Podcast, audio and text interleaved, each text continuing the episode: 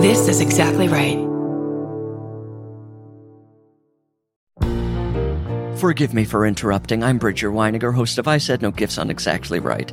Each week, I invite my favorite people in comedy over to chat, and they always bring a gift. We're coming up on our 200th episode, and every episode is a gem. I have welcomed all kinds of great guests, including Cola Scola, Bowen Yang, Robbie Hoffman. It goes on and on and on.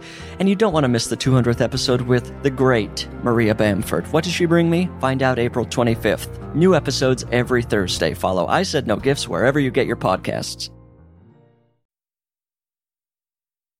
Hi, I'm Carla Williamson. I am a type 1 diabetic. I'm 43 years this August. I was diagnosed in 1977. I was drinking all the time, could not get enough water. My mom said I would go from a water fountain, drink a Coke, then drink milk. I couldn't get enough. I was losing weight. My dad was a type 1 diabetic also, and my mom had recognized the symptoms pretty early. And back then, they did not have home blood glucose monitoring. So I was out doing yard work, and my dad came home for lunch, and they called me in the house and said, go in the bathroom and I want you to use the restroom on this litmus paper. And I went to the restroom, urinated on the litmus paper, and it turned bright blue, which I knew, and my parents knew then, that I was a diabetic. So I got diagnosed in the summer before sixth grade. So I started in new middle school. I had one other classmate that was also a diabetic, but I was really embarrassed to tell anybody. I didn't want anybody to know. So if I had a low blood sugar, I wouldn't want to tell anybody. So I would wait until I was like in a dead sweat and almost out of it. My teacher would say something because she would keep orange juice in her desk, but I did not want to be called out or tell anybody. I didn't want to be different than anybody. It was not until I was a nurse working in a hospital that I had a friend that was also on a pump, you know, and we started talking, and I loved talking about it, and I loved educating. And I found, even now that I'm a school nurse, talking to kids with diabetes and letting them see that you can live a normal life. You're not any different than anybody else. You can do anything you want and live with this disease, but you have to acknowledge it and take care of it, is huge. And I love playing that role now. So growing up, my friends were very understanding. You know, you would go over, and parents would be very scared to have you over because they were like, oh gosh, she's a diabetic. How do we take care of someone with diabetes? And my mom would say, she can take care of it. She knows what to do. My parents handed me the disease at 10 years old and said, this is yours. You're going to live with it the rest of your life. You've got to learn to make good decisions. So I got out of the hospital on a Monday, and I was at a sleepover on a Friday. So I was always given freedoms, and good or bad, I don't know, but to handle this disease.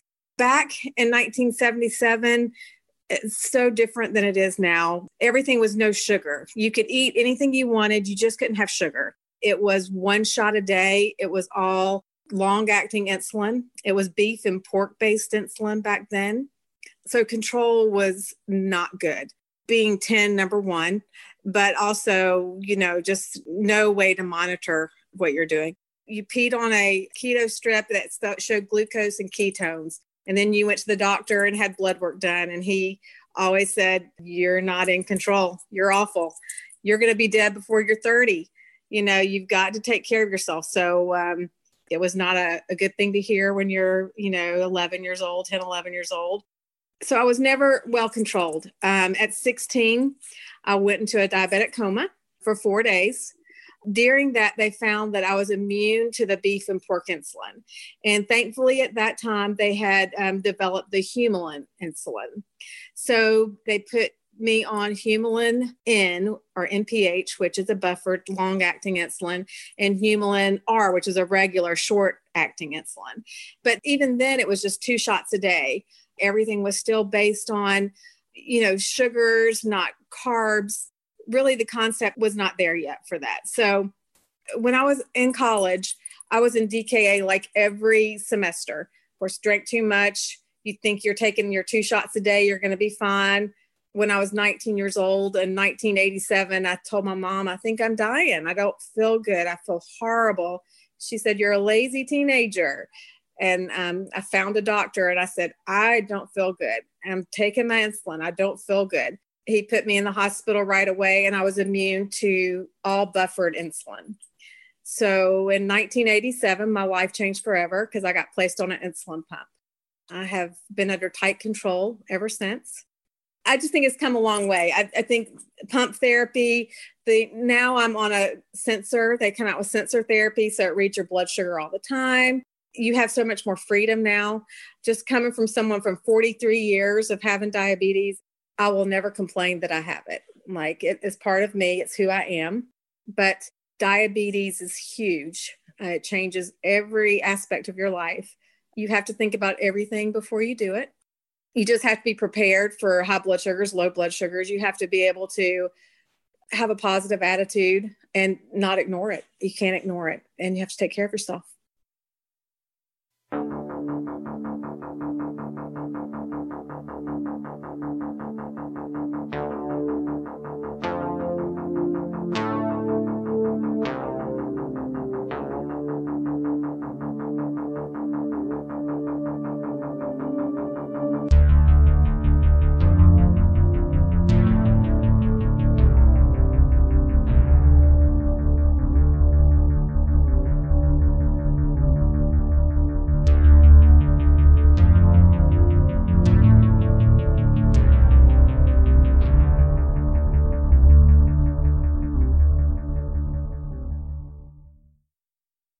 Thank you so much, Carla, for coming on and chatting with us. We really appreciate it. We do. Hi, I'm Erin Welsh. And I'm Erin Allman Updike. And this is This Podcast Will Kill You. Yeah. This is going to be a good episode, Erin. I think so. I think it's, I mean, we say this every time. This is this podcast, and we are excited about this episode, and it's going to be a good one, and we can't wait to get into it. Yeah.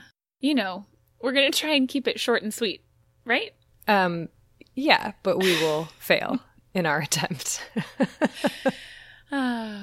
Should we start off with a quarantini? Let's do it. What are we drinking this week, Erin? This week, I can barely hold in the laughter. This week, we are drinking the aptly named Sweet Pea. The Sweet Pea. It's spelled P-E-E. Yeah. Get it? Erin, do you want to explain why we're calling it Sweet Pea? Well, I'll explain a lot in the biology section, but that is one of the hallmark symptoms of diabetes mellitus, which is the topic of today, and that's having excess glucose or sugar in your pee. Yeah, it's true. But unlike that pea, Sweet Pea, the quarantini, and Placiborita does not have any sugar in it. No, it's diabetes friendly. Yeah. The thing is, we were, researching, okay, what are good cocktails for people with diabetes? And, again and again, it kind of came up as like no sugar, pretty simple stuff. And so what we wanted to do was kind of keep it simple and approachable, and it's actually one of my favorite, go-to drinks. Mm-hmm. It's a vodka soda. And if you want the Placiborita version, it's a soda water with lime. Yeah, and the thing is, you can really, spice it up or flavor it up however you want to do it, right? You can use infused vodka. You can use lemon or a different kind of fruit instead of lime. You can do anything you want. You can do stevia syrup or whatever. But, as a baseline, start with a vodka soda. Yeah, do that. If you need a full recipe, we will post one on our website, thispodcastwillkillyou.com, and all of our social media channels. So, more business. On our website, you can also find things like transcripts. You can find things like a link to our Goodreads list, to our bookshop.org affiliate account. You can find all of the references to past episodes, promo codes for all of the things we talk about in the ads. What else, Erin? Oh, everything. Everything you need. Thispodcastwillkillyou.com. Oh, yeah. Merch and music. Two more things. I feel like at this point in the season and in our podcasting career, we should have that part down, but somehow we don't. We never do. Before we dive into the episode, I have one more piece of exciting business, and that is that if you think back to our organ transplant episode, like many months ago, we had on two incredible guests, Carol and Betsy, who shared their firsthand accounts with us. And their book titled The Insider's Guide to Living Kidney Donation is now available. So go check it out. We'll put a link in that episode's show notes and on our website and stuff. Awesome. Should we dive into this probably long episode? Let's do it. Okay. Right after this break.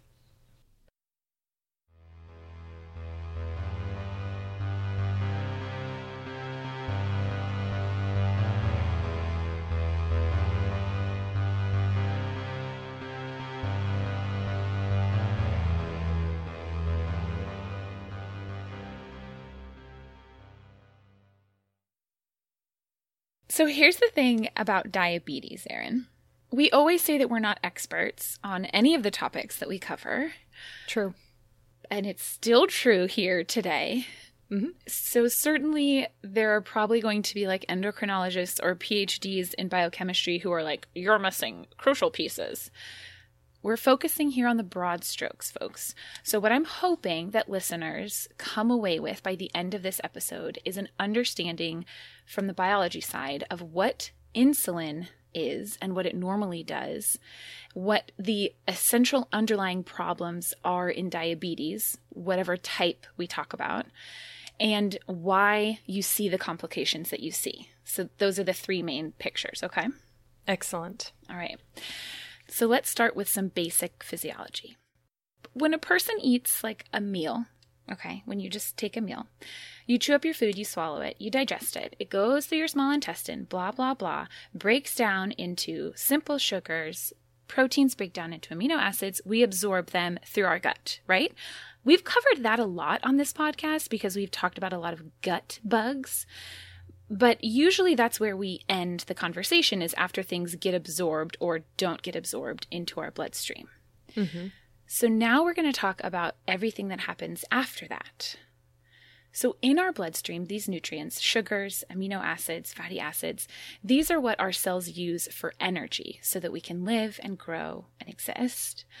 And one of those sources of energy that our cells use is glucose, which is a single sugar, like a one sugar molecule. A lot of tissues use other sources of energy more than glucose, but some of our tissues, including our brain, can pretty much only use glucose. And the way that this gets to our tissues is through our bloodstream. And so that's what we call plasma glucose. That's like the primary source of fuel for our brain and some other tissues. And it turns out, for reasons that we'll talk about later on, it's very important for our bodies to keep really tight control on our plasma glucose levels. So the amount of sugar in your blood has to be really tightly controlled so that it doesn't go too high or too low. But the problem then is that the majority of our intake of energy, like when we eat, happens in discrete time periods. It's not like we're eating continuously throughout the day. We have periods like overnight where we don't eat at all, and then periods like, I don't know, Thanksgiving, where we eat way too much all at once. So our body has to have mechanisms to store excess glucose, like right after we eat a meal, and then also to liberate glucose from storage so that it's available in our bloodstream when we haven't eaten or when we're fasting. And it has to be able to do this in a very narrow window of healthy plasma glucose levels. We can't let the blood sugars get too high, and they also can't get too low. So the question is, how do we do this in our bodies? The answer is insulin. Can we have like a trumpet play whenever I say insulin in this episode? That would be a lot of trumpeting, I think. Way too many trumpets. So insulin is a peptide that is synthesized in the pancreas. Your pancreas is just a really incredible organ. It excretes a lot of digestive enzymes that allow the breakdown of nutrients, and then a whole range of different hormones that enter the bloodstream and have a variety of effects. But one of these major hormones is insulin.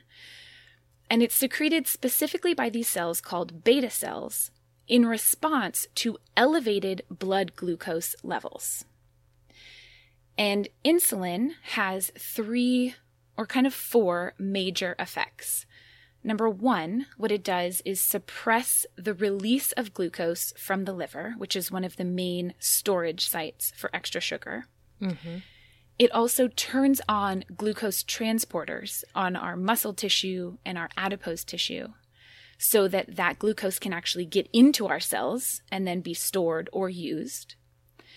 And it also stimulates glycogen synthesis, which is the way that our body stores glucose.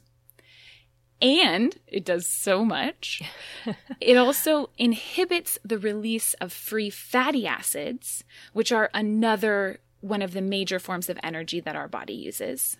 And it stimulates those to be stored instead. So we store fat when we have insulin secretion.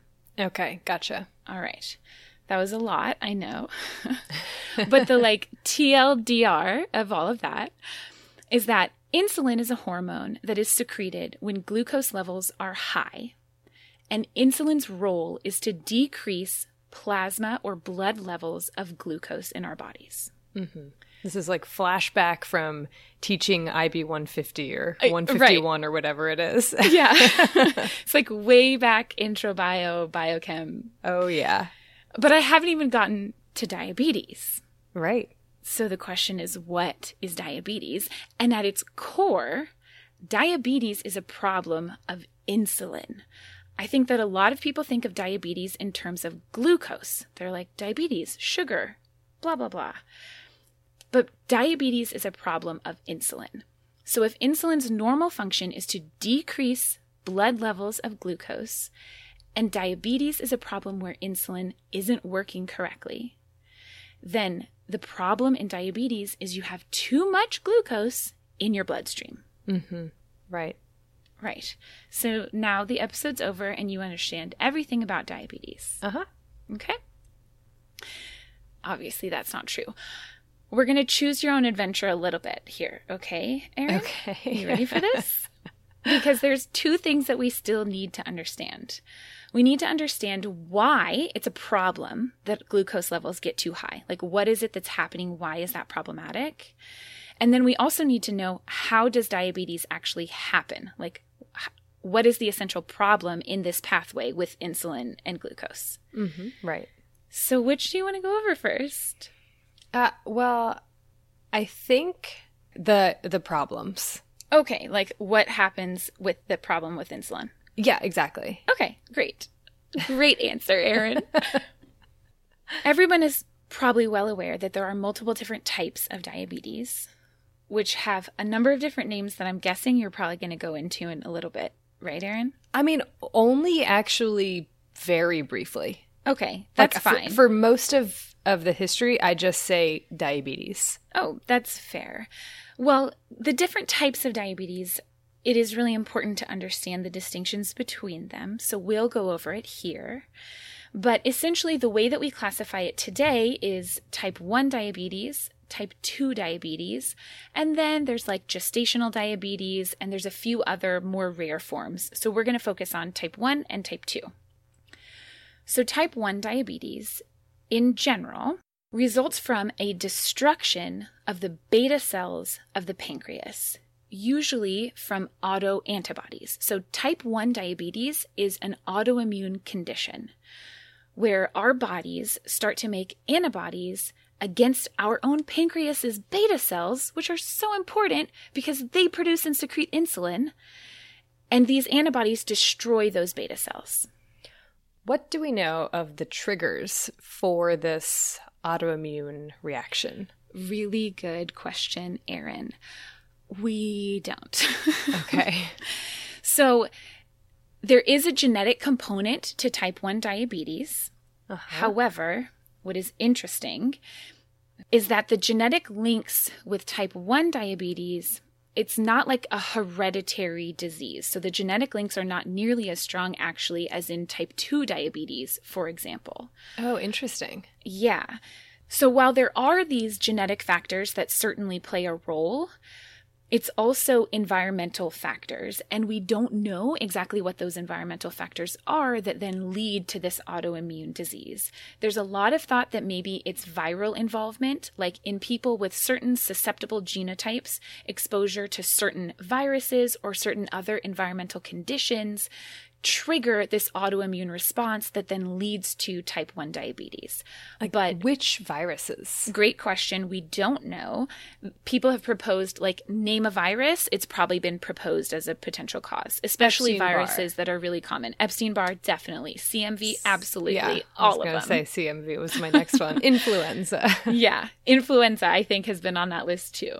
But nothing that's a strong association to be able to pin down one specific virus. Yeah. But in short, because of this, type 1 diabetes results from a complete inability to make insulin. So no insulin in your body means nothing to bring down those blood glucose levels, nothing to signal your body to store that glucose or allow that glucose into our cells so that we can actually use it. And for the most part, this disease tends to happen on a pretty quick timescale, especially when it happens in kids or adolescents. The process of starting to generate these antibodies and then the slow destruction of these beta cells and then the onset of diabetes symptoms happens pretty rapidly. It can happen in adults as well, and then it tends to be a bit slower of a course, and we don't know why. Okay. So that's type 1 diabetes and kind of the underlying causes. You look like you have a question. Well, I don't know if it's something that you're going to go over in the other path of my Choose My Own Adventure. Well, okay, then let's wait, and if you still have it at the end, then ask it. Okay. Just in hold class. All questions till the end of the presentation, please. And then it'll be more of a comment. Yep. Mm-hmm. All right, so type 2 diabetes is a bit more complicated than that. Type 2 diabetes results from a combination of different things, including beta cell dysfunction, but not necessarily destruction. What's the difference between dysfunction and disruption? Just producing less insulin? Right. Yeah. So either producing not great insulin or just not being able to produce enough insulin or making insulin but not being able to secrete it. Whereas in type 1 diabetes, your beta cells are obliterated. They're gone. Right. Okay. Right? Yeah. So it's a combination of beta cell dysfunction and insulin resistance. So you have insulin, you're making insulin, but your tissues are not responding to it the way that they're supposed to. So what does that really mean? Right.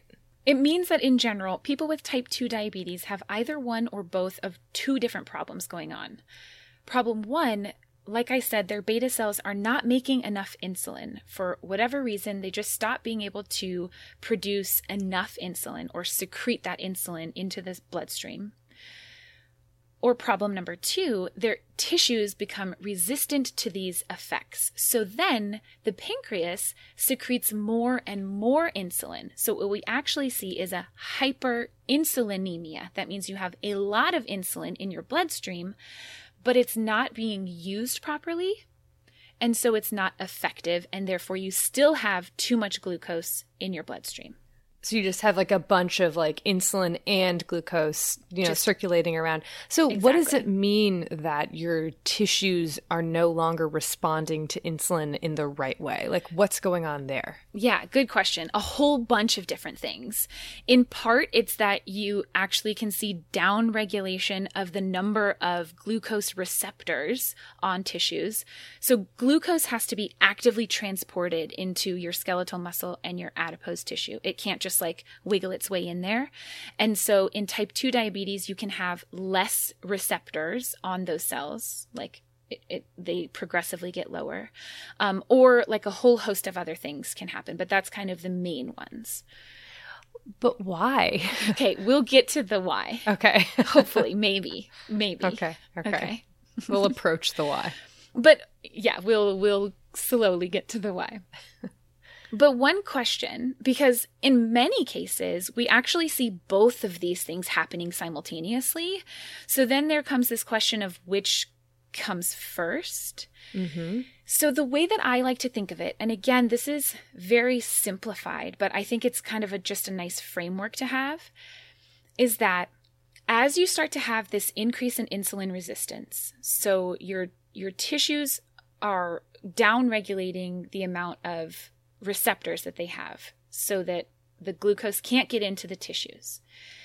You have an increase in insulin resistance, and your pancreas recognizes this, and it's like, gosh, we have just so much glucose running around. So your pancreas is working really hard, like working overtime to make more and more insulin.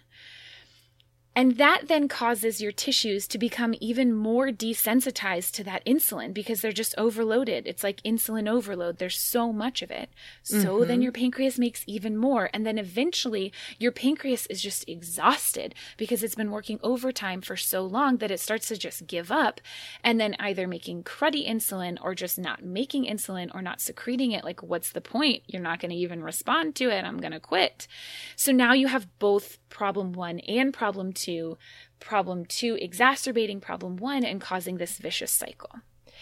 What's the timeline for that to happen? That's a good question. And it's hard to put an actual timeline on it, especially because when you look at like a population level, there are a whole lot of people who have what is sometimes called prediabetes or just, I forget the other proper term for it, but it's like increased fasting glucose levels where they have this higher than what is considered typical baseline glucose. And so some of those people will then progress to type 2 diabetes. Some people won't. And some people have like both problems going on. Some people maybe have only a little of one. So type 2 diabetes is very complicated. Interesting. And so when it comes to type 2, part of the problem is like the resistance seems like the biggest part to target for treatment, right? Like, how do you reduce resistance? Because it seems like that's sort of what's contributing to the pancreas just being overloaded and like, poof, I can't do this anymore. Yeah, that's a good thought. And we actually have a lot of medicines that do exactly that to try and make your tissues more sensitive to the effects of insulin. And that is, for some people, really good treatment for diabetes. But we'll just have to keep talking because there's more to the story. Excellent. Okay. Love that song. My favorite track. I just made it up. It's just right off the top of my head. All right. So now let's talk. Now that we understand the like underlying problem with these two different types of diabetes, let's talk about what the symptoms of these diseases are. And then we'll finally get to that second part of the Choose Your Own Adventure, which is like understanding why this high glucose is a problem, because that really is what drives the symptoms. Right. So classically, especially with type 1 diabetes, however, all of these symptoms that I'm going to talk about can happen with type 1 or type 2 diabetes. But because type 1 tends to happen faster and type 2 tends to be a much longer course, the more acute symptoms tend to happen more in type 1 diabetes, and the chronic complications can happen in both, but certainly in type 2 diabetes. Mm-hmm. So classically, somebody with diabetes presents with what is often called the 3 Ps. That is polyuria, polydipsia, and polyphagia, and also weight loss. Mm-hmm. So what do those mean and how does it happen? So as your blood glucose levels rise, eventually your kidney, which is responsible for filtering everything in your blood, just can't filter all of that glucose and get it back into your bloodstream because there's just so much of it. So your kidney starts excreting glucose after your blood levels reach about 180. It just starts, you start peeing out sugar. Hence the name of our quarantini. Sweet pea. Mm-hmm. And glucose, just like lactose does in our guts, see our lactose intolerance episode, glucose is an osmotic diuretic, so it holds on to the water along with it. So now you're peeing out a ton of water because your kidneys aren't holding on to the glucose or the water. So that's the first P, polyuria, which leads, unsurprisingly, to massive dehydration, causing the second P, polydipsia, which means major increase in thirst, like unquenchable thirst. And at the same time, the lack of insulin in your body, which is driving all of this, essentially means that your body is unable to use any of the glucose that you have in your bloodstream. So while you technically have plenty of fuel, your body thinks that it's in starvation mode. And so it switches to what's called catabolic metabolism, and that is breaking down your tissues to use for fuel, which leads to major hunger, that is polyphagia, the third P. But despite this, you see weight loss because you're literally eating your own body tissues to use as fuel. Mm-hmm. Really, really bad things. Very bad things. And then you have other symptoms like fatigue, unsurprising because this is taking a major toll on your body, blurry vision, muscle cramps because your electrolytes are way out of whack, etc. And when this gets very severe, which happens in about 20 to 40% of cases in people like presenting for the first time with something like type 1 diabetes, it's called diabetic ketoacidosis. A lot of people have probably heard of this. Mm-hmm. It is exactly what the name implies. So I just looked this up to clarify something and that I had popped into my head, and I remember, do you ever see the movie Steel Magnolias? You know, Julia Roberts? I have never seen Steel Magnolias. Okay, well, you know, I hope this isn't too much of a spoiler, but there's definitely, Julia Roberts plays someone who has type 1 diabetes, and there's like, I thought it was a ketoacidosis like attack. No, it was actually hypoglycemia, and but I need to rewatch that movie now after doing this episode. Well, you saying that just made me think of Honey, We Shrunk Ourselves? I think it's number 3. Yeah. No, number 3 is the baby. But I don't remember what happened in that. He needs bananas because of the potassium, but is that because he's diabetic? Because you do need potassium. I think so. I don't know. Anyways, that has nothing references. To do with. There are many of them, I believe. All right, so diabetic ketoacidosis. So if you're thinking about that classic presentation that I talked about, as that can kind of progress, if it goes unrecognized or if somebody has like a low level of that going on, the 3 Ps, and then they get some other stressor on top of it, like an infection or just something that stresses their body out, as that person becomes even more dehydrated and just continue this process of breaking down their fat stores, their liver then starts this process of ketogenesis. Ketones can be used by the brain as an alternative source of fuel. However, they are an acid and therefore lead to the blood becoming acidotic, which because of dehydration is compounded by lactic acidosis, which then further worsens kidney function, which makes it even harder to excrete those keto acids because that's one of your kidney's jobs. And this acidemia can eventually lead to brain damage. And on top of that, your body compensates via respiration to try and make your blood alkalotic by something called Kussmaul breathing, which is essentially hyperventilation, which can then lead to coma and death. It's very severe. Okay, so when people refer to a diabetic coma, it's ketoacidosis, like... It very often, yes, it can be. Okay. Yeah.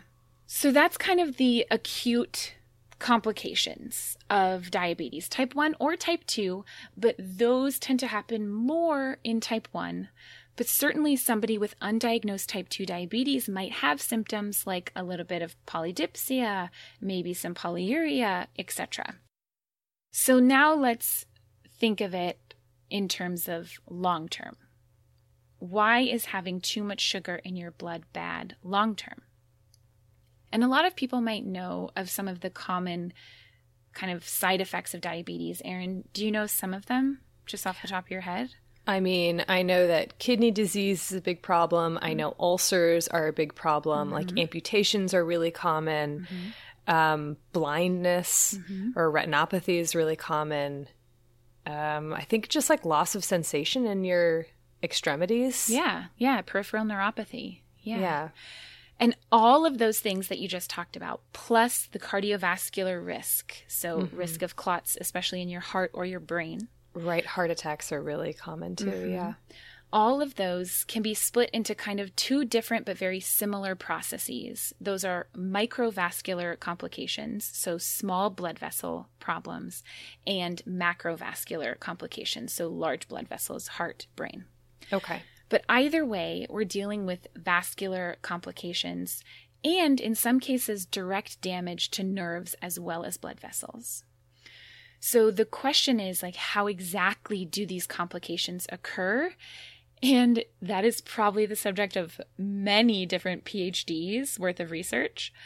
But in general, chronically having way too much glucose in your bloodstream leads to a state of chronic inflammation. This then leads to the production of reactive oxygen species, which we've talked about a number of times on the podcast, which are basically things that then cause a bunch of tissue damage, especially in blood vessels, causing vascular injury. And that can lead to all of those complications that you mentioned, Erin. So it has major effects on the kidneys, especially if you think about it, this is where all of that glucose is going, and the kidneys are filtering everything in your bloodstream. So kidney damage is a major one. Blindness is caused from retinopathy, where you have damage to the nerves of the eye, and also increased blood vessel formation that leads to increased pressures behind the eye. The peripheral neuropathies, which can lead to a loss of sensation that can then lead to injuries that are complicated by poor perfusion because those blood vessels are damaged. So then those ulcers don't heal because they don't have any blood flow. So then they become gangrenous. And then, yes, you have to do amputations. It seems like there are parts of the body that are more sensitive to this. Kidneys make sense because they're having a difficult time with the filtration. Heart makes sense because blood, blah, blah, blah. What about like your stomach or like, you know, other organs? I mean, what's going on with those? Yeah, great question. I think a lot of people think that diabetes, oh, your kidneys, your eyes. Diabetes is a disease that affects every single organ in your body. So your stomach, diabetes can affect your autonomic nervous system as well as your peripheral nerves. And that damage, along with a host of other things, can lead to delayed gastric emptying. So it can cause your stomach to not be able to contract the way that it's supposed to so that you can actually get your food to empty from your stomach, which can lead to a whole host of problems. So yeah, diabetes affects every part of your body. It has the greatest effects and the earliest effects on small blood vessels. That's why we see things like neuropathy or retinopathy, because those are really small vessels. But then it also has the potential to have complications on larger vessels like your heart, your brain. It affects the entirety of your body. Yeah. Okay. That makes sense. And that's the biology of diabetes, Erin. Did we get to the why? I've been waiting. I know. You have been waiting. We don't have a great answer to the why, but I have a guess as to the answer in our current events section. So we'll just have to wait. Oh, okay. All right. Okay. So, Erin, tell me, what do we know about this? I assume it's been with us since forever. Yeah. Let's start back at forever, okay, right after this break.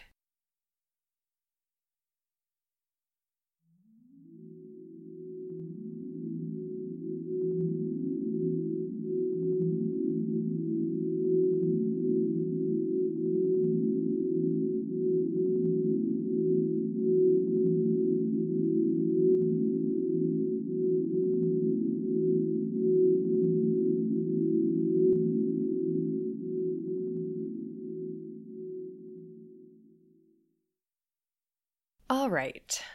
So this is a long episode so far. Yeah. And I'm going to add to that. I'm going to do something a little bit different for this episode. And that is to divide the history section into two parts. Okay. Not like sequential chapters, you know, like this happened and then this happened, but more like parallel histories in a way. Awesome. And for this first part, I'm going to focus on the standard history that I usually cover for a disease, you know, things like early writings, increasing recognition of the condition, and medical advancements, especially when it comes to diabetes, the discovery of insulin. You know, all the things that like completely changed the landscape of diabetes, especially in the 20th century. And then for part two, I really want to go through the other transformation that diabetes went through around that same time. And that is the social perception or portrayal of the disease, especially focusing on the U.S. Excellent. I can't wait. Alrighty, so let's begin at the beginning. It probably doesn't surprise you to know that diabetes has long been recognized by many different ancient cultures. You went through the symptoms of diabetes, and especially for the like acute symptoms, and they're pretty recognizable and unique. Yeah. So it makes sense that they were written about at length for thousands of years. Mm-hmm. It was mentioned in the Ebers Papyrus, our favorite, in the form of a treatment for a symptom of the disease. So, quote, a medicine to drive away the passing of too much urine. And in the 6th century BCE, the Hindu physician Sushruta described a disease of honey urine, which could be detected either through tasting it directly or by observing ants gathering around a pool of urine. Ooh. Mm-hmm. Yeah. And the word diabetes itself comes from the 2nd century CE, when the ancient Greek physician Aretaeus coined it from the Greek word for to run through or pipe-like. Hmm. He also described the disease as, quote, melting down of the flesh and limbs into urine. Mm. And the word mellitus, from the Latin word for honey or sweet, was added later on to, again, indicate the sweetness of the urine. Mm-hmm. Galen, around the same time as Aretaeus, described it as, quote, diarrhea of urine.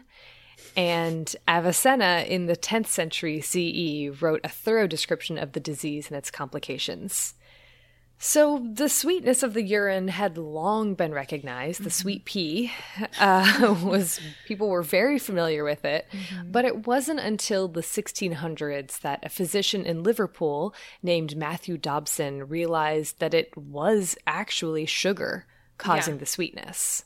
He made the observation when treating a patient who was urinating 15 liters of fluid a day. Just to, like, because I think when we say, oh, you pee a lot, like, what does that actually mean? Right. And so this person was peeing 15 liters of fluid a day. That is way too much. Oh, yeah. We just had a little... We had a little sidebar. Yeah. To do a little calculation. It was really boring, so we had to cut it, but... For reference, a typical amount of urine output is between 800 and about 2,000 milliliters or 2 liters a day. A day. This person had 15. So compare that to 15. Yeah. Oof. Yeah.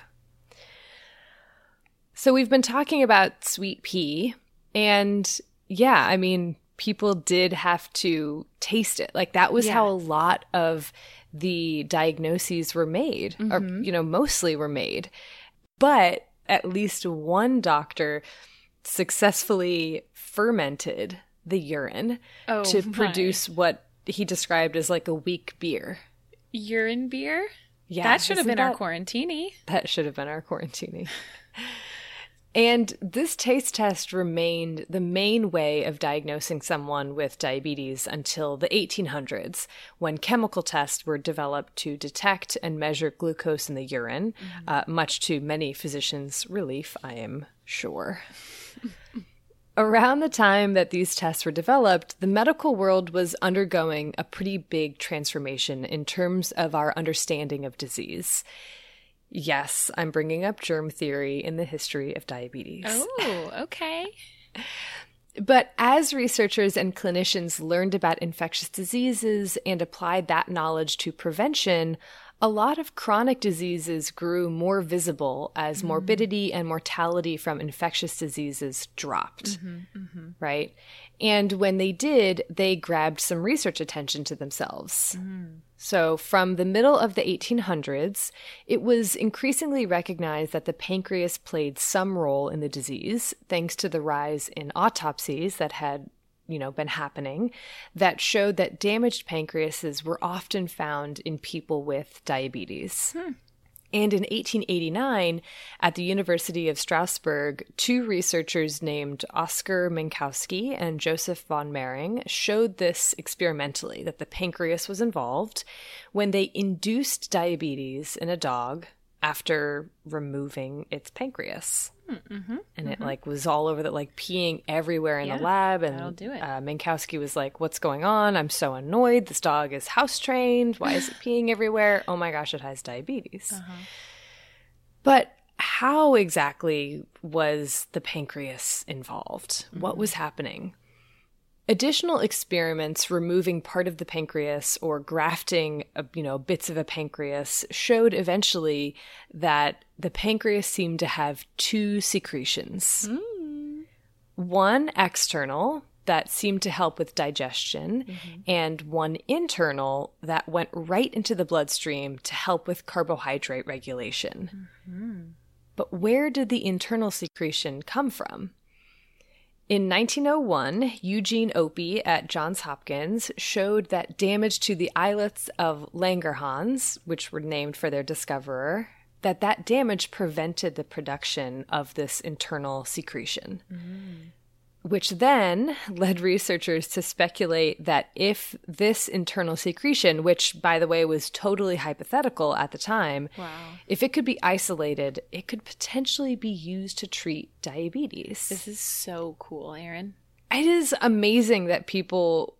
I just can't believe, like, the pancreas, like, the functions of the pancreas at a time when, like, bioassays were non-existent. Right. It's just people being so kind of intuitive, or maybe it's deductive. I don't know. But it's just, it's smarter than me is what it is. And so I'm so impressed by it. Well, I think also, you know, to give a little bit more historical context, at the time, this wasn't necessarily as huge a leap in thinking as we are looking at it to be, right?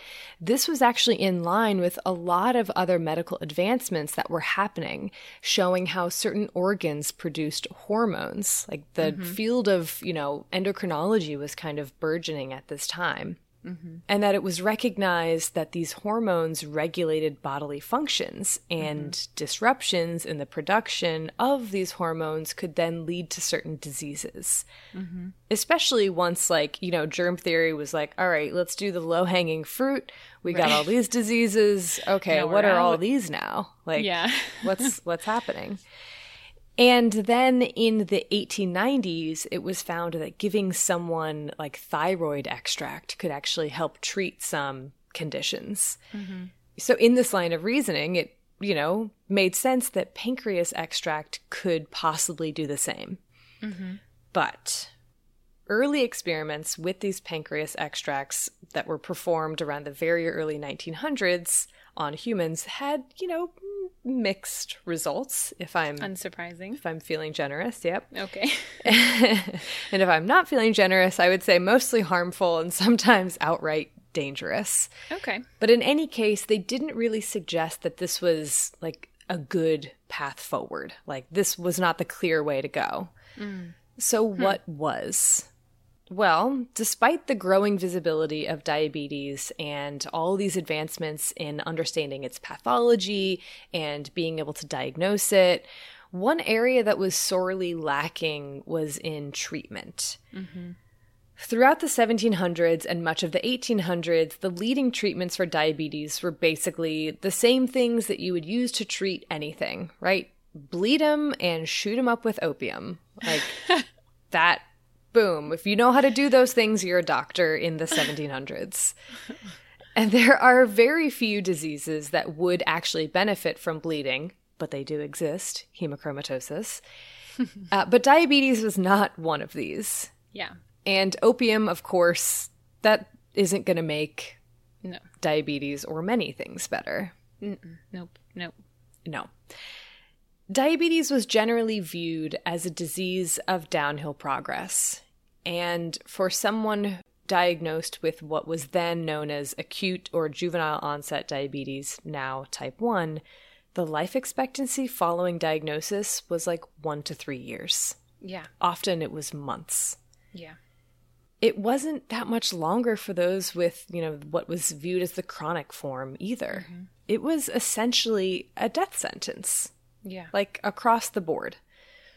Medications and tinctures and infusions seemed to be of no help for the disease, but there was one thing that seemed to slow the progression of the disease, maybe, even though it did nothing to cure it. Starvation diets. Oh, yeah. Mm-hmm.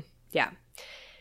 So during the 1870 siege of Paris, when food was rationed and many people were near starvation, one doctor noticed that the urine of some of his patients with diabetes had dropped in their glucose levels and that their symptoms had begun to improve a little bit.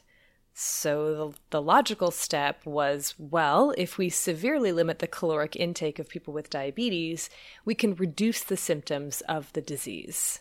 And this was the opposite of previous thinking, which was like, oh, this person is losing weight. We need to feed them more. Right, right. So after this observation, starvation diets really kind of got their start. And it wasn't always strictly starvation. You know, some diets were just no-carb diets. Some were just certain carbs, like oats only. But in general, they were calorie cutting, with most diets restricting you to fewer than 500 calories a day. Oh, my. Yeah, that is not a lot. That is... No, you can't live on that long term, but... Exactly. Yeah. I mean, and these starvation diets did seem to work, like, to a degree. I mean, they did nothing at all to cure or even effectively treat the disease, but they did in some cases just, like, slow the progression and help manage these glucose levels.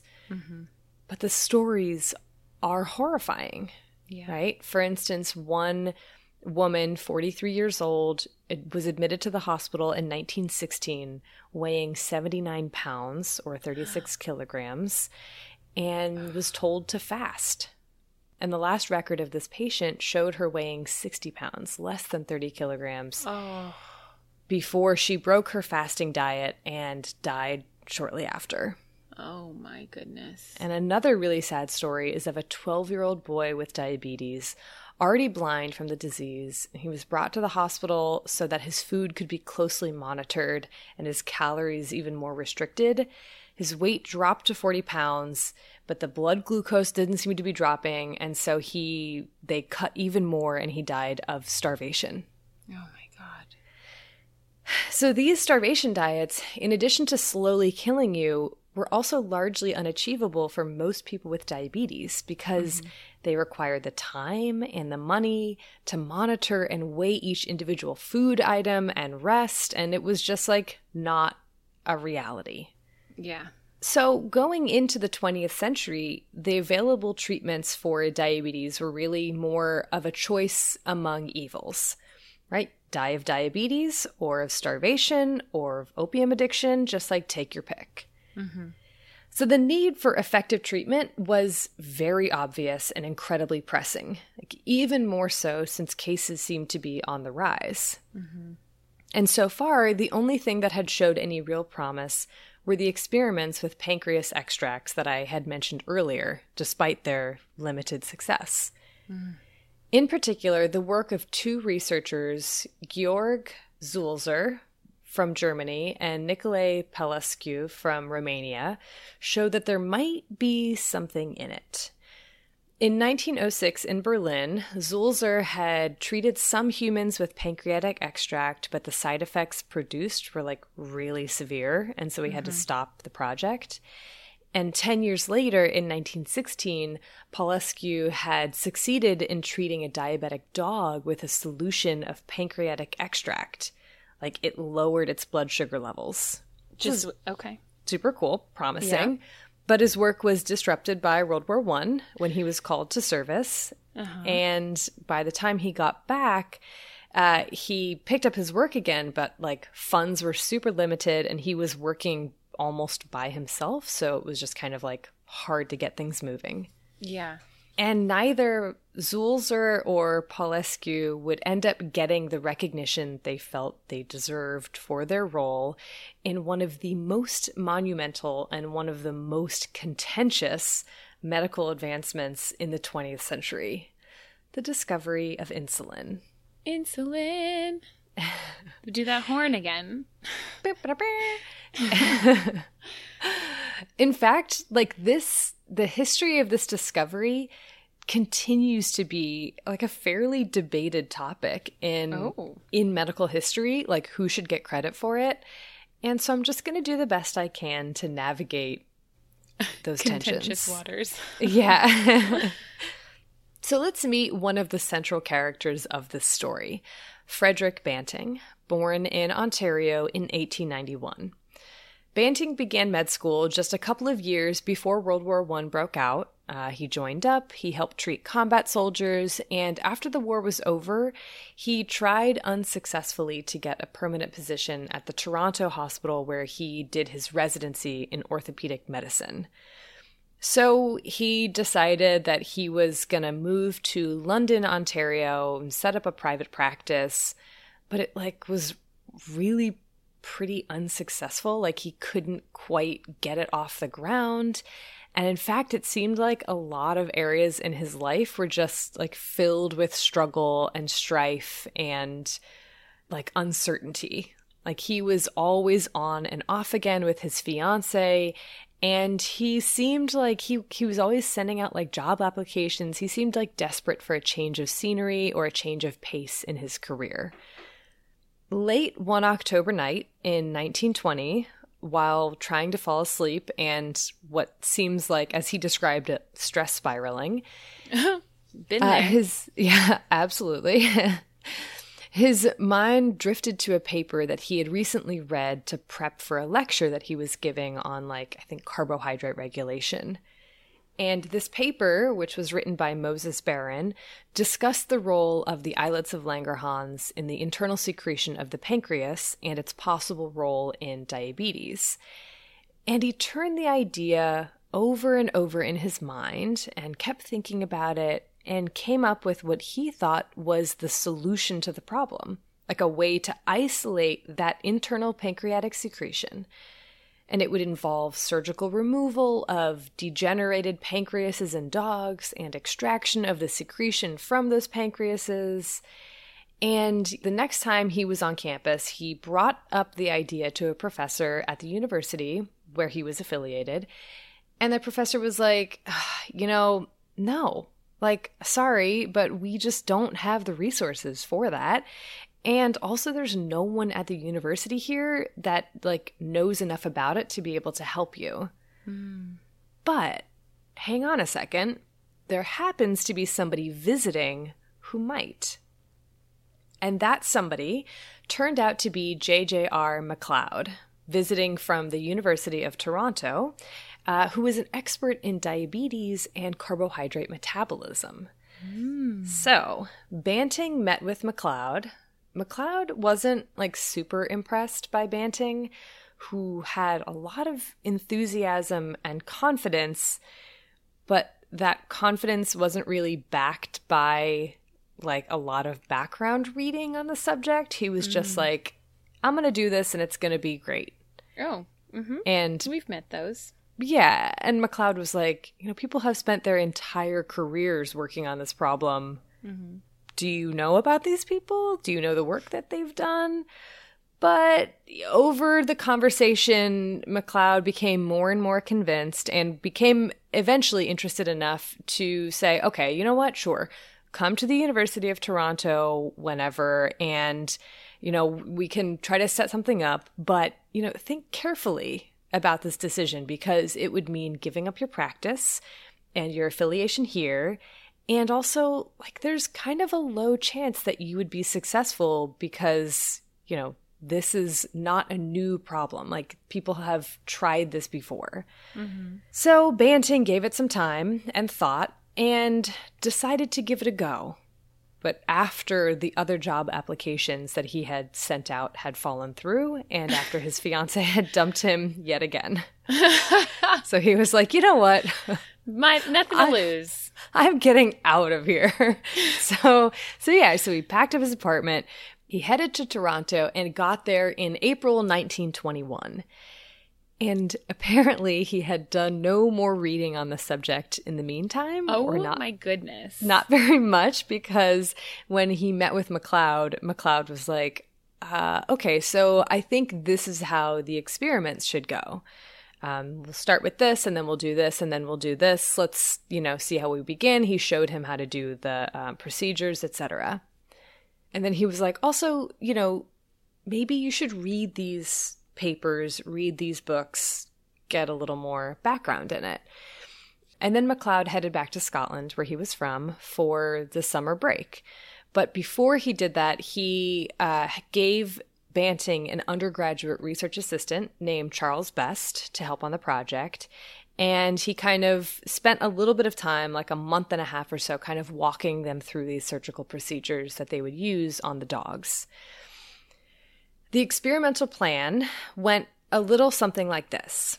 First, Banting and Best would get practice. Banting on performing the pancreatectomies, mm-hmm. and Best using the blood and urine tests, and both of them observing what diabetes in dogs looks like okay. the course of disease. And then Banting would ligate the pancreatic ducts in other dogs, allow them to recover while their pancreases atrophied, and then reoperate on these dogs, removing their degenerated pancreases and extracting the internal secretion from them, which he would then inject into the dogs that had been made diabetic from the complete removal of their pancreas. Huh. So it didn't need, it was later realized that the atrophy didn't need to happen, but that was what they thought needed to happen first. It's interesting that part of it worked. I know. Well, and it didn't really work at first. Things got off to a really rocky start. And it's really sad because a lot of dogs died mm-hmm. in the course of this experiment and in many other experiments, mm-hmm. especially after the surgeries, which, mm-hmm. Keep in mind, these were the days pre-antibiotic. Right. So, they would just die of sepsis. Yeah. These are not good surgeries. No. And in fact, so many dogs died that they began to, buy dogs off of the street because they had almost depleted the store of university dogs. This would not fly nowadays, just no, FYI, everyone. No. Aya Cook would be like, nope. You are getting your research, whatever, cold. Cred. Yeah. You're not allowed to do research at this university anymore. Or any, ever again. Yeah. Or any, yeah. But finally, after many failures, things began looking up. They were able to successfully extract the secretion from the pancreas, inject it into depancreatized diabetic dogs, and bring them back from the brink of death and out of a diabetic coma by rapidly dropping their blood sugar. This was, thrilling. Yeah. And Banting was quick to see and believe in the potential of this extract for the treatment of diabetes in humans. But McLeod, who was now back from his trip, he was urging a bit more caution. He was like, all right, why don't we just try repeating these experiments first, making sure we have good, sample size, and we'll publish the results, see if we can refine the process and make sure that we know exactly what we're doing and that other people can replicate it. Uh-oh. I don't like where this is going by your tone. There's so much drama. It's absurd. And I won't even go into it all. So Banting was not really, he was like, nah, I don't want to have to wait for this. But also he didn't really have a lot of like bargaining power. Banting had been working these past few months with like on no salary, on no official position with the university. He was just sort of there. And so he said to McLeod, you know what? You're going to pay me. You're going to give me another assistant to take care of the dogs, and you're going to have repairs done to the operating room. And McLeod was like, okay, that's actually, you're asking for quite a lot, and other research at the university would suffer if, you know, if I were to give all of this to you. And Banting's like, I am going to walk away from this. This is, you know, blah, blah, blah. And so McLeod was like, you know what? Okay, fine. You're right. Your work does show promise. Let's keep it going. So this meeting might be where we first see the tension rise between Banting and McLeod. And at this point, Best was already aware of Banting's tendency to be scornful, disparaging, you know, impatient, and quick to anger. He had been yelled at least once for dirty glassware. But this might have been the first time that McLeod saw it in action. And this meeting might also have been when the seed of hate was planted in Banting for McLeod. Yeah, it's like really it's a whole toxic story and toxic place. Oh my gosh. Yeah. But that seed of hate, it bloomed like wild that December of 1921 at the annual Physiological Society meeting. Banting and Best were due to present their research on the internal secretion of the pancreas, which had progressed since the summer, with the use of pancreases from cow fetuses and then alcohol for extraction from whole fresh pancreas. And things were ticking along, and all of their results were pointing towards successful treatment of diabetes in the animals that they were working with. But at this meeting, during his presentation, Banting, totally flubbed it. He was a terrible speaker. He stumbled over the results, and it got so bad that McLeod had to keep stepping in to clarify something or to include a crucial detail that Banting had left out. And he answered questions. And then to add, insult to injury, or at least as perceived by Banting, McLeod kept saying, we extracted this and we injected that. Banting was fuming. There he was. I could only imagine just standing up there in front of the who's who of diabetes researchers in North America and basically not being able to string a coherent sentence together while your supervisor is taking what is perceived to be taking all the credit from you. I can 100% imagine that, and it is so cringe. It is really, yeah. And so Banting, he wasn't the type to just silently fume. He was ranting and raving to all of his friends. McLeod is a horrible person. He's stealing all my results, blah, blah, blah. It really became very bad. And I will say, in defense of McLeod, anyone else who worked with him doesn't describe him that way. It seems like Banting was the only one to sort of accuse him of being incredibly territorial or taking credit or stealing credit. Anyway, I don't want to get too much into the whole interlab drama. Right. Yeah. And at this point, it was the entire lab. McLeod had shifted gears. These results were super promising. And so McLeod was like, you know what? Almost everyone in this lab is going to start working on this pancreas problem. And he also brought on eventually a visiting biochemist by the name of James Collip, who was added to speed up the extraction and purification process. And so things were happening quickly now, with the first human clinical trial in January of 1922. So just, from April 1921, when Banting arrived to Toronto, to the first clinical trial, January of 1922. That's very fast. Too fast. I mean, so the first person to ever receive this pancreatic extract was Leonard Thompson, a 14-year-old boy who, on admission, weighed only 65 pounds, whose hair was falling out, abdomen distended, breath smelling of acetone, and who was on a diet of 450 calories a day. Oh, my gracious. On January 11th, Leonard received the first injection, which led to a 25% reduction in blood sugar and a slight reduction in urine glucose. But overall, the results weren't like super promising, especially since the impurities in the extract led to like an abscess forming at the injection site.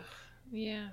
So the trial was deemed premature, and there was a rush to make a more pure sample, something that Banting took upon himself to make like a competition with Collip, who was like, this doesn't need to be a competition. Like, can't we just work on this? Yeah.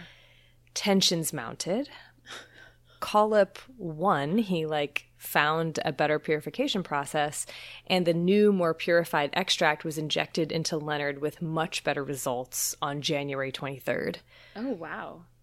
But a few days before then, before this injection happened, Banting and Collip had gotten into a fight that was at least verbal and possibly physical. Oh, my. Because accounts differ. When Collip announced, he walked into the room and announced that he, A, fine-tuned the purification protocol, B, was going to keep it a secret from Banting and Best and not reveal any part of it, and C, that he was going to file a patent on it under his name alone. Oh, my gracious. And apparently McLeod had okayed all of this. What? So then this led to, I would imagine, a huge yelling match among most, if not all, parties. Banting and Best and McLeod and Collip. I mean, the battle lines were very clearly drawn with those two groups on, Banting and Best on one side, Collip and McLeod on the other. And then a ceasefire of sorts came in the form of a signed agreement that none of them would patent the process and that they would have to be transparent with each other about research developments. Okay. I mean, they didn't become friends or anything, but, at least for now it seemed to have de-escalated. But in any case, the animosity and drama was there to stay. I mean, wow. It wasn't going anywhere. I can't even get into it all. There's a great book I'll recommend that kind of, you're just like, what? He said that? Yeah. And so beginning in the spring of 1922, the lab group began publishing their results. But the important thing is that the popular press picked it up. And that generated a lot of hype among the many people who lived with diabetes. It was in one of these first publications, it was a big comprehensive one from April 1922, that the term insulin was first used. And there's no record as to why or how they chose that word, but it's based on the Latin root for island, referring to the islets of Langerhans. Okay. It was clear to everyone in the field that this research marked a new era for diabetes research and treatment. It would certainly be a bad time for things to fall apart, wouldn't it? Oh, Erin. So Banting had begun to drink heavily and several times decided, you know what, I'm quitting this whole thing. I don't want to be a part of this anymore, until Best, talked him out of it. And Collip, on the other hand, was having, more lab-centric problems. He had lost the knack for insulin production. He couldn't figure out. He was like, whatever I was doing before is no longer working for me, and I don't know why. What? That's weird. It's weird, and it's bad because it led to this insulin famine among the people who had already received injections and were needing those to help regulate their blood sugar. And then McLeod was simultaneously worried about the lives of the people who needed that insulin, and he was also worried that someone else was going to figure out the production process and patent it. Mm-hmm. And so even though McLeod, Banting, and Best were reluctant to patent it on principle, they wanted to stop other people from creating a monopoly. And so they filed this type of patent that would prevent that from happening. Okay. McLeod also realized that if they wanted to turn this insulin into an actual medical product that people could reliably, get their hands on, they needed to get a pharmaceutical company involved, which is how Eli Lilly came to be so closely associated with insulin. There was someone from Eli Lilly at that very first meeting, and they were working very closely with the Toronto team to get the sole ability or license to try to manufacture this new insulin. Yeah. But, the drama of discovery, the incredible tension among the researchers, the difficulties in streamlining or fine-tuning the production process, all of these problems were overshadowed by the absolutely enormous impact that insulin was having on the lives of people with diabetes. A lot of accounts at the time describe insulin as miraculous, and it's kind of hard to disagree with that. Yeah. A 16-year-old boy brought out of a diabetic coma from an insulin injection, the first time that had ever happened. Yeah. A bedridden child jumping around the room hours after being given insulin.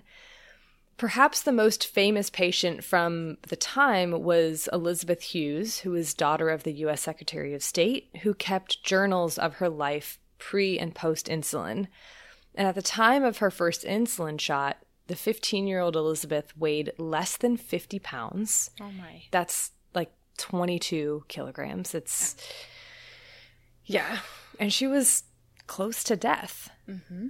A few weeks after receiving her first insulin shot, she gained 10 pounds. Wow. And a lot of health problems resolved for her. And she went on to live a healthy and relatively long life. Mm-hmm. And there were a million more stories just like these. Insulin saved and continues to save so very many people from what was absolutely a death sentence. Yeah. It kind of reminds me a lot of the stories of when antibiotics were first developed and first introduced. And it was it was miraculous. It was coming back from the brink of death. Right. It must have been unbelievable to witness. Mm-hmm. So who was responsible for insulin's development and who gets the credit? And are the answers to those questions the same? Well, it depends on who you ask, right? If you ask Banting, it was Banting with a little help from Best. If you ask McLeod, it was McLeod, Banting, and Collip. If you ask Paulescu, it was Paulescu. And if you ask the Nobel Prize Committee, it was Banting and McLeod. So in 1923, the two were awarded the Nobel Prize. Banting was only 32 at the time. Oh, yeah. Gosh. At the time, I think he was the youngest for physiology and medicine or whatever the grouping was at the time. But Banting was furious. He could not believe that his and McLeod's name were both on the prize. Oh, my goodness. He believed it should have been him and Best. And so at first he was like, you know what? I'm going to refuse this prize. I don't want anything to do with it. And then eventually he was like, actually, what I'm going to do is I'm going to split it with Best. And that's what he did. And McLeod, in turn, decided that he was going to split it with Collip. Okay. I don't know who deserves it, honestly. I mean, does Paulescu deserve some credit? Absolutely. Sole credit? Probably not. Would Banting have gotten there without McLeod or without Collip? Probably not. All these tensions and credit debates aside, though, the important thing is that insulin was now available. And just in the way that blood transfusions for hemophilia turned that disease from an acute disease to a chronic one, insulin prolonged the lives of those with diabetes, but it was also not a cure. Mm-hmm. And the long-term consequences of diabetes, particularly type 1, were emerging, such as kidney disease and retinopathy and all the ones that you've already discussed in the biology. Yeah. And so I'm not going to go through these next things in detail, but following the discovery and production of insulin, a lot of other important developments occurred. Frederick Sanger discovered that insulin was a protein and described its structure, for which he was awarded a Nobel Prize in 1958, his first of two. Mm-hmm. Yep. And Dorothy Hodgkin, whose name you might remember from our antibiotics episode and our radiation episodes. Yeah. Mm-hmm. So she used X-ray crystallography to work out the 3D structure of insulin. A lot of research focused on treatments for the long-term consequences of diabetes, such as kidney disease and ulcers and kidney transplants. And some really important work was done by Priscilla White on reducing perinatal mortality in people with diabetes by introducing sex hormones as treatment, which hugely increased survival of the babies. And there was yet another Nobel Prize for diabetes research co-awarded to Rosalind Yalow in 1977 for developing the radioimmunoassay to measure the concentration of hormones like insulin, vitamins, viruses, enzymes, and lots more stuff in humans. Genetic engineering allowed for the mass production of biosynthetic insulin, and I think we might have touched on that briefly in our E. coli episode. It was basically like engineering E. coli to just like pump out insulin. Make a ton of insulin. Mm-hmm. Okay, that sounds vaguely familiar. And then the threat of bovine spongiform encephalopathy in bovine-derived insulin and kind of pushed for like this switch towards human insulin. Mm-hmm. And then insulin pumps were developed, and since the 1970s, they've shrunk in size considerably and increased their capabilities considerably. Mm-hmm. In 1979, diabetes was officially divided into two types: insulin-dependent diabetes mellitus and non-insulin-dependent diabetes mellitus, or type 1 and type 2, as they were called, beginning in 1995. And in the late 1970s is also when gestational diabetes and what was called maturity onset diabetes of the young were also recognized. There have been too many developments to even mention. Mm-hmm. This year, 2021, marks the 100-year anniversary of insulin. And over that time, diabetes has undergone a huge transformation in terms of our understanding of the disease and our ability to treat it. But the story isn't over, because alongside these medical developments, diabetes was going through another kind of transformation in the 20th century. A social transformation, if you will. Okay. Diabetes part 2. I promise this is a lot shorter, so... I know I've been talking for ages. I've been enjoying it. Okay, good. I hope that remains true. So I can only speak for the U.S. or my experience in the U.S., but in many things that I've read or seen on TV or have heard in the classroom, there's this sense that diabetes, type 2 in particular, is a personal choice with this tinge of morality surrounding it. Similar in some ways to how STIs are talked about. Like, oh, you did these things, so like, what do you expect? You deserve this. These are the consequences for your actions. And this, I think, reflects a huge problem, not just in showing like a complete absence of empathy, but also in revealing a general lack of understanding about the multifaceted nature of this disease and refusing to acknowledge the institutional drivers that increase the risk of diabetes. Yeah.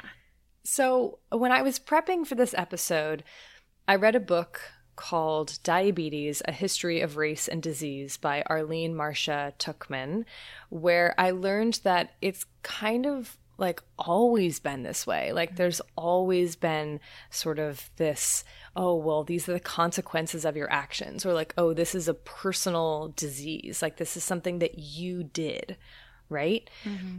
It's always been very much like a blame the individual or the identity of the individual kind of a disease, with a particular trait or group at fault being the main thing that has changed over the decades. I had no idea before researching this episode, but it turns out that diabetes started out as a, quote, like Jewish disease. In the late 1800s, when the visibility of diabetes and other chronic diseases was increasing as infectious diseases declined, diabetes was literally given the name, quote, the Jewish disease in Europe, because of the supposed high prevalence of the disease among Jewish people. And the reason for this high prevalence varied based on the individual views of the person you asked or the person who was writing this article. It could be because of the long years of cruel persecution faced by Jewish people that led to this like high levels of stress, or it was because they overindulged and ate rich foods, or maybe it's because they had a, quote, nervous disposition, or it was just a way of saying that this disease had, you know, foreign roots, since the immigration of Jewish people from Eastern Europe was really high during this period. But whatever the perceived reason or stated reason at the time, this association grew global and it became entrenched in medical literature and in the minds of practicing doctors for decades. So like from the late 1800s to like a few decades into the 20th century. Yeah. Was there actually an association? I mean, without any quality statistics from the time, we can't say for sure. But it seems unlikely. Yeah. It seems that it was more bad statistics turned into common knowledge and then like helped along by confirmation bias. Like definitely a citation needed moment. And that was a big problem. It just kept being repeated in the literature without any citation or citing someone who just said, it's really highly prevalent in Jewish people. Yeah. And even if there were numbers in these articles, was the categorization of, you know, Jewish and non-Jewish even helpful? Was it meaningful? Both groups were very heterogeneous.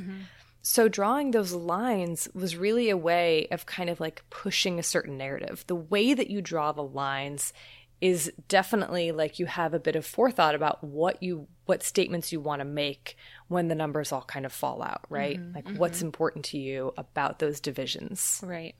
And often, you know, as it is now, but as it was back then, you know, those divisions were a way of saying that something about your race or your background or your culture made you more likely to have this disease. And we see this theme, you know, race presented as an explanation for disease again and again in the history of diabetes, with Black Americans and then Native Americans and Mexican Americans and so on. And certainly the use of racial categories in epidemiological studies can be very helpful, but they're helpful for confronting and trying to understand institutional racism and inequalities in healthcare or access, not to further the myth of race as a biological construct. And yet, Erin.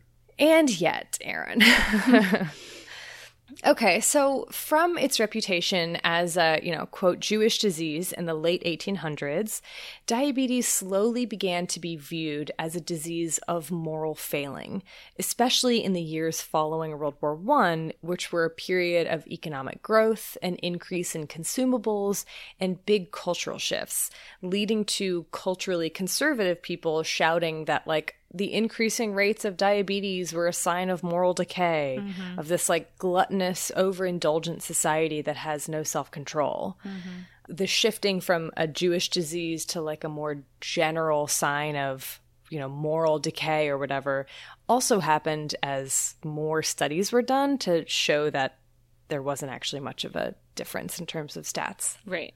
And this moral failing or overindulgence or just the rate of diabetes, it had a class structure to it.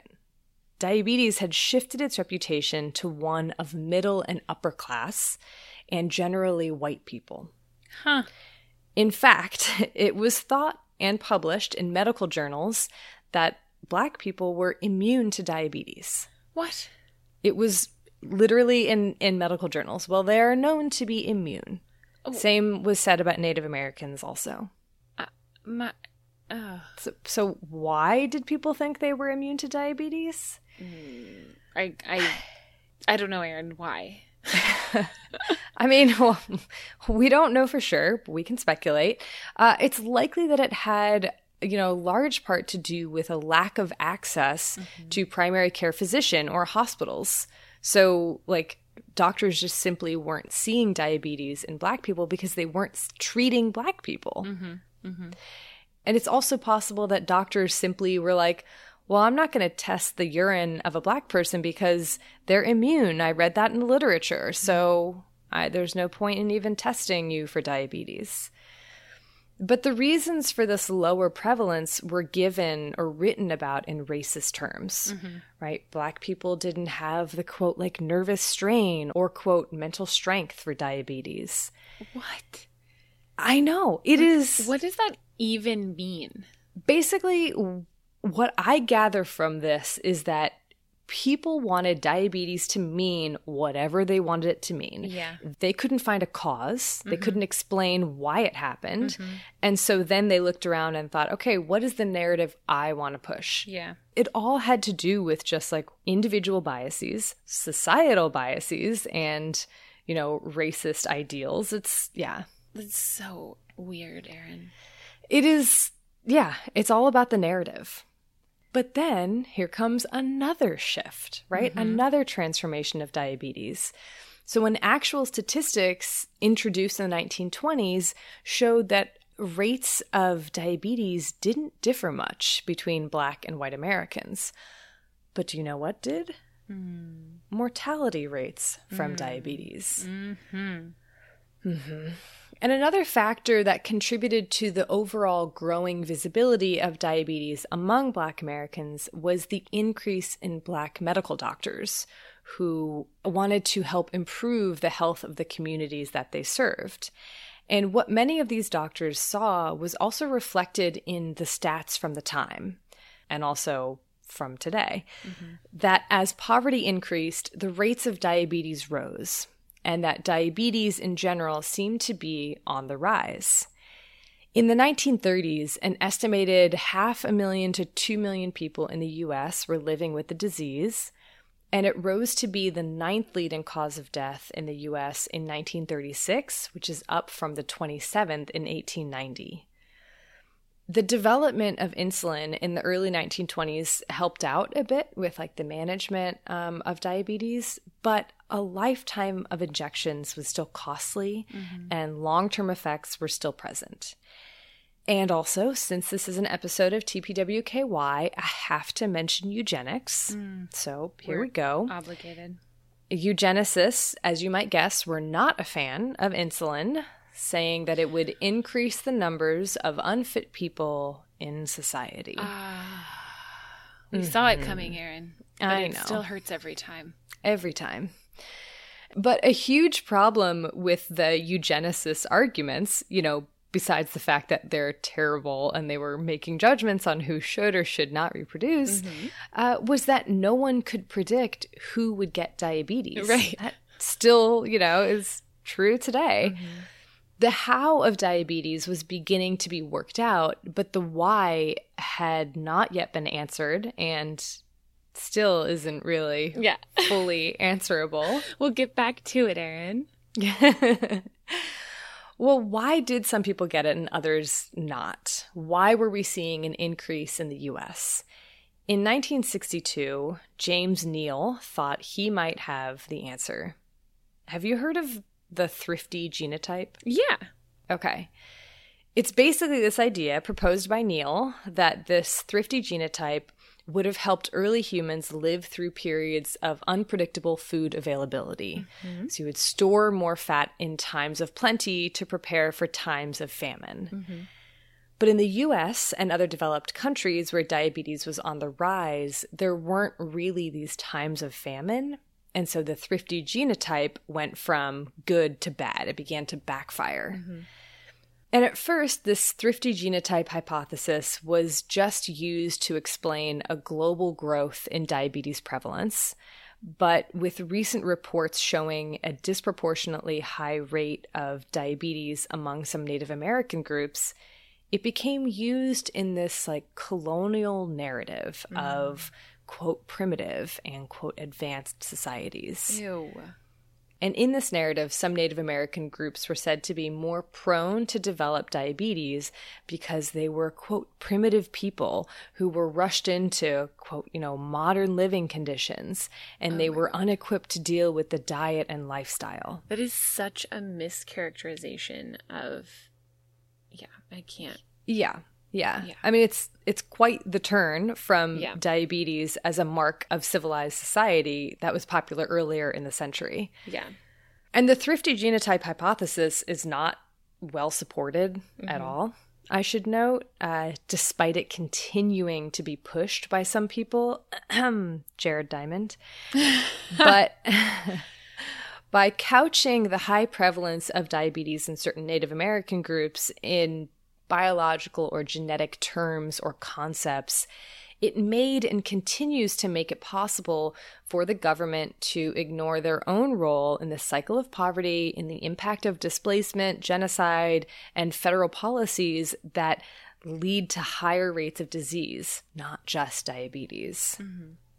Speaking of the federal government, in the 1980s, a nationwide study called the Heckler Report investigated racial and ethnic health disparities in the U.S.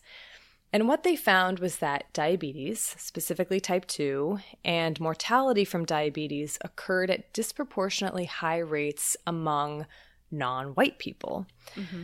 The report framed diabetes as a, quote, disease of minority groups.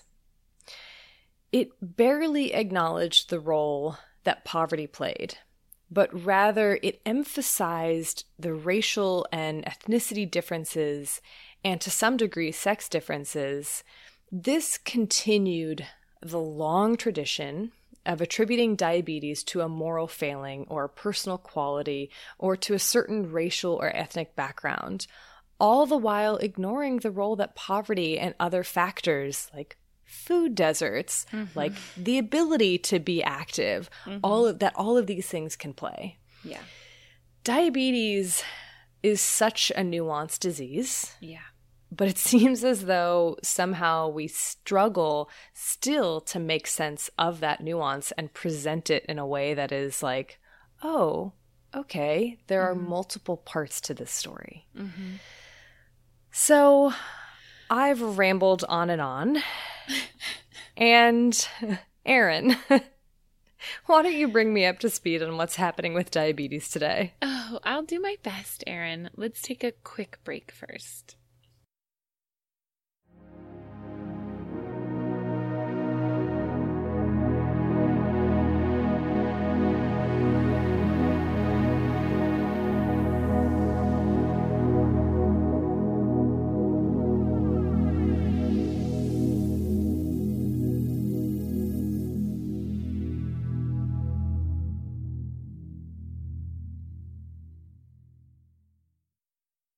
Why don't we just start straight in with the numbers? We'll get right to it. And then we'll go through advances in treatment and then hopefully answer a little bit more of your question of the why and how. Okay. Oh, good. So, according to the International Diabetes Federation, in 2019, diabetes, and this is all types of diabetes, of which generally 90% or so are type 2 and 5 to 10% type 1, and then gestational and the other types of diabetes account for the other percentages. So in 2019, diabetes caused 4.2 million deaths worldwide. And 463 million adults, this is just adults, between age 20 and 79 were estimated to be living with diabetes. And that number is likely to rise to up to 700 million by 2045 because both type 1 and type 2 diabetes have been increasing. Right. And it gets a little worse. The true disease burden, especially for type 2 diabetes, is likely a gross underestimation because 1 in 3 people who have diabetes are underdiagnosed. That's over 200 million people. Whoa. Yeah. And then if you also account for all of the people who have impaired fasting glucose, or what sometimes is called prediabetes. The vast majority of those people have no idea that that's what's happening inside of their bodies. Okay. Right? And a good proportion of those people may go on to develop type 2 diabetes. A little worse than that, while there's a lot of variation in both incidence and prevalence of both types of diabetes across the globe, like different prevalences in different areas, overall, more than 80% of people currently living with type 2 diabetes are currently living in low or middle income countries, which, especially as we talk about the new developments in treatment, poses additional challenges because most of these are, unsurprisingly, very expensive. Mm-hmm. And there are, of course, major economic and social hurdles for people living with diabetes in low and middle income countries, but also across the globe, including here in the U.S. For example, insulin prices in the U.S. are truly an abomination. In 2018, a unit of insulin was $98.70 in the U.S. compared to $8.81 in 32 other countries. And while diabetes is certainly not exclusively a disease of low income, when you consider not only the price of insulin, but the price, like I already said, of so many of the newer and in some cases better drugs for type 2 diabetes that are also incredibly expensive, diabetes certainly contributes to the cycle of poverty across the globe. So that's all the bad news, and I know there's a lot of it, but there's at least some good news on the horizon. I usually talk about whatever's going on in terms of research. And a lot of times I feel like I'm like, there's not much going on, and it's like depressing. But today I don't have a lot of very specific things to go over, but that's because there is so much research going on in terms of diabetes that there's simply too much ground to cover, which is amazing. That means that there's so many people working on so many different aspects of this. In terms of new treatments, when we look at type 1 diabetes, in general, and I apologize if there's even newer things that I have missed, but in general, the treatment is still just insulin. And while that sounds simple, it's a very complex to kind of get regimens and know how much you have to give, etc. But some incredible advancements for type 1 diabetes or insulin-dependent type 2 diabetes is the development of continuous glucose monitors. Mm-hmm. And like you mentioned, increasingly small and easy to use insulin pumps that can keep much tighter control of that glucose, which can then prevent the development of complications. So that's incredible. When it comes to type 2 diabetes, oh my gracious, the number of new drugs. I think there's a new one every day. And a lot of them, like we kind of touched on a bit before, are touching on different mechanisms of diabetes control. So previously, things were just working on increasing the amount of insulin that people secrete. But now, because we know that insulin resistance is a big component, there's other types of treatments that are targeting tissues to make them more susceptible to the effects. There's a lot of really cool stuff going on with type 2 diabetes treatment. Yeah. That's interesting. It's very, very cool. There's also so much work being done to better understand the genetic components of both types of diabetes. So I want to kind of stick with that for just a moment, and then we'll wrap up. So both type 1 and type 2 diabetes have genetic links, but it's not like any of the genetic disorders that we've covered in the past where it's like a single gene. It's many different genes, and it's not a strong genetic component for either type 2 or type 1 diabetes. But one of the biggest questions, Erin, that you kept asking me was the why, the how, especially when it comes to type 2 diabetes. Mm-hmm. And so like I mentioned, both type 1 and type 2 diabetes have a genetic component. Type 2 diabetes has a much stronger genetic component, meaning if you have a first-degree relative with type 2 diabetes, you are much more likely to develop type 2 diabetes yourself. than you are if you had someone with type 1 diabetes to develop type 1. That makes sense? Uh-huh. Okay. So there's a much stronger genetic component to type 2 diabetes. But it's not a single gene. It's very multivariate. And just like with type 1 diabetes, there's also a huge amount of environmental components that go into the development of type 2 diabetes. And some of these are what are often called modifiable risk factors.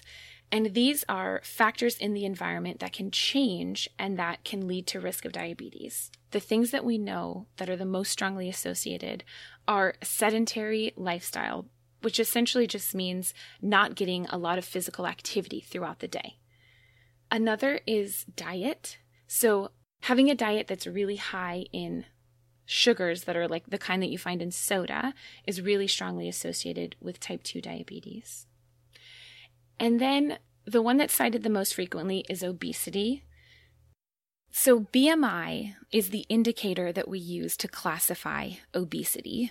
And obesity, in the U.S. at least, is considered a disease, which is then also considered a risk factor for diabetes, among other things, type 2 diabetes specifically. And BMI is not just, in my opinion, but also in my opinion, not a good indicator of health. Not only does BMI not take into account things like muscle mass or the distribution of adipose tissue, whether it's central and around your organs versus on your legs or arms, etc., BMI also ignores so many of the social determinants of health that play into the overall risks of diabetes and so many other diseases.